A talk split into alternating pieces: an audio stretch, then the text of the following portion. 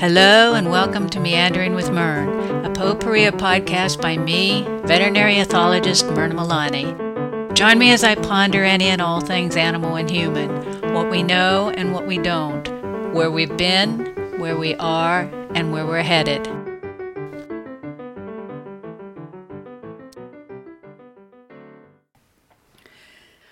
This is my second podcast attempt this week. The first was a COVID 19 related rant that seemed like a good idea at the time. But shortly before I recorded it, a strange and wonderful thing happened.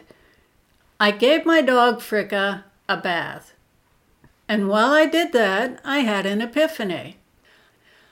This happens surprisingly often when I bathe the dog. Not so much so when I bathe the cat, because that usually demands a self preservation mood that leaves no room for other thoughts. But this time I was bathing Fricka, and bathing her caused me to realize that the podcast I was working on was a piece of garbage.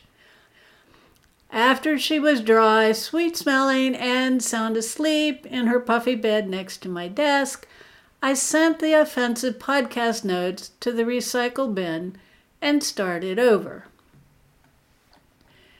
Bathing Fricka isn't an unusual event. She's one of those fluffy little dog mixes, aka FLDMs, who doesn't shed. She also thinks she's a farm dog, even though she only weighs 12 pounds. Put those two qualities together, and you get a dog who needs a bath every six weeks or so, despite daily grooming. Unlike Ollie, her co resident, she's never played chicken with the local skunk population or engaged in other gross activities that would require additional baths. My gaining some kind of insight while bathing Fricka isn't that unusual either. Not that the results are comparable to some prophecy pronounced by Pythia, the oracle of Delphi. Unlike Pythia, who is prone to frenzied outbursts, mine tend to be more muted thanks to Fricka. She patiently stands while I lather her up, rinse, condition, and rinse her again. Then she patiently accepts being turned every which way while I dry her, with the two thick towels reserved for dog drying. There's something so soothing and relaxing about the process that I often find my thoughts wandering during it. Fricka will be 16 on June 16th. Her vision, hearing, and sense of smell dwell in the geriatric selective realm. If the amount and quality of light, sound, and scent especially scent stimulation she perceives are within the range of her declining abilities, she moves through her environment effortlessly. If not, she freezes and looks helplessly lost and confused. Even doing routine outside chores like spring cleanup or bringing in wood for cozy fires those still chilly mornings are sequences of denial and awareness for me. When the wind and light are just so, Fricka moves as easily through these environments as a young dog in her perceptual prime. At such times, it's easy to convince myself she will live forever. But when the wind shifts and she freezes and gets that confused look on her face, I realize just how vulnerable she is. Since last fall, I've put a leash on Fricka when I take her out after dark or when weather conditions would make it difficult for her to navigate. Initially, it was a pain for both of us. In retrospect, though, I think part of it was because we were used to being free together if you can be free together, why bother with a leash now? The answer to that question was another part of my epiphany. It wasn't just a confused look on her face when she lost her bearings and couldn't see, hear, or pick up my scent that troubled me. It was the thought of her panicking and running blindly into the woods, and that I wouldn't be able to find her. Because I'm almost 16 years older, too. Because I have my own complement of age related changes that would slow me down if she panicked and ran.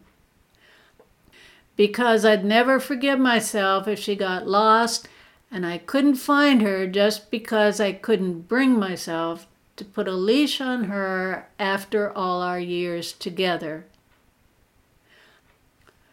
So much has changed since that first time I snapped a leash on Fricka last fall. Currently, we're in the midst of an indecisive spring. Forecasts for temperatures in the 70s or cold enough for snow may occur in the same week. Last week, for the second time, I put my snow shovel away, only to drag it out again. But leaving the snow shovel parked by the front door seems blasphemous when the forsythia, daffodils, primroses, pulmonaria, grape hyacinths, violets, to say nothing of the dandelions, are blooming like crazy. So I put the shovel away again. The first time I did this, the shovel's disappearance and reappearance spooked Fricka. But this last time it didn't. This lies at the heart of my bathing the dog epiphany. Before, we used to be linked by an invisible, mutually acknowledged, but often taken for granted leash. My contribution was a willingness to recognize, to the best of my ability, how dogs in general, and she in particular, perceived her world. At the same time, she somehow learned my perceptual similarities and differences too. But it turns out that this isn't one of those do it once human animal processes, nor should it be. It's a dynamic one fueled by an awareness of the physiological, behavioral, and bond changes that occur between us and our animals as we both get older. This may seem like a no brainer, but it's easy to lose sight of this when we and our animals are younger restrictions or other changes for both of us that seemed so unnecessary and unthinkable when we and they were young now seem exactly the opposite.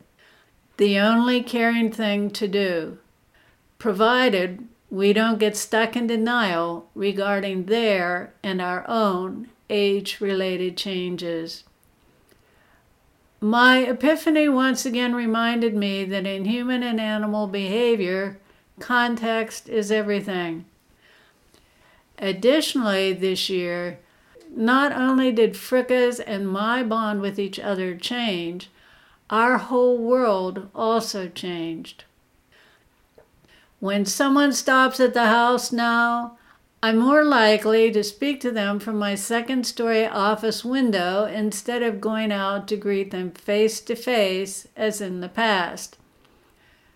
This means that Ollie and Fricka don't get to greet their friends as usual either.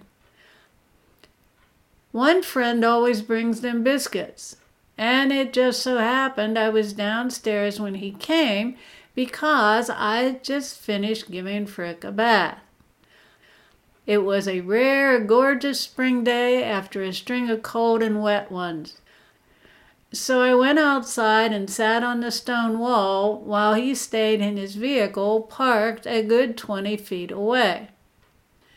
And because his hearing isn't as good as it used to be, we semi shouted at each other while we talked. Ollie barked indignantly inside, but Fricka slept through the whole thing. Before my friend left, he tossed their dog biscuits on the ground instead of handing them to me, as in the pre COVID 19 past. And he flew a paper airplane in my general direction that he'd made out of an article he wanted me to see. When I let the dogs out after he left, Fricka immediately found the biscuit, but she didn't eat it as usual. Instead, she kept looking around her for someone who no longer was there. When I picked up the paper airplane from a friend who's in a higher COVID 19 risk group than I am, I felt the same way. In our own ways, Fricka and I each have had to accept that we aren't as young as we used to be, and that this evolution is natural and all right. In our own ways, we live in a new normal and we both belong to someone's at risk group. But rather than limiting us, accepting the presence of these and other limitations in our dynamic human animal world has increased our freedom with each other.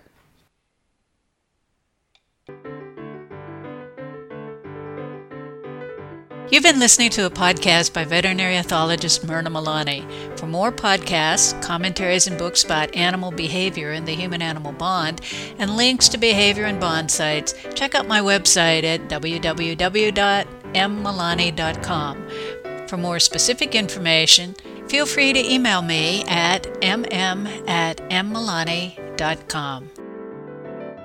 All rights related to the content of these podcasts are retained by Myrna Milani. The background music, Molly on the Shore by Percy Grainger, is used with permission from Catova Arts, www.catova.com.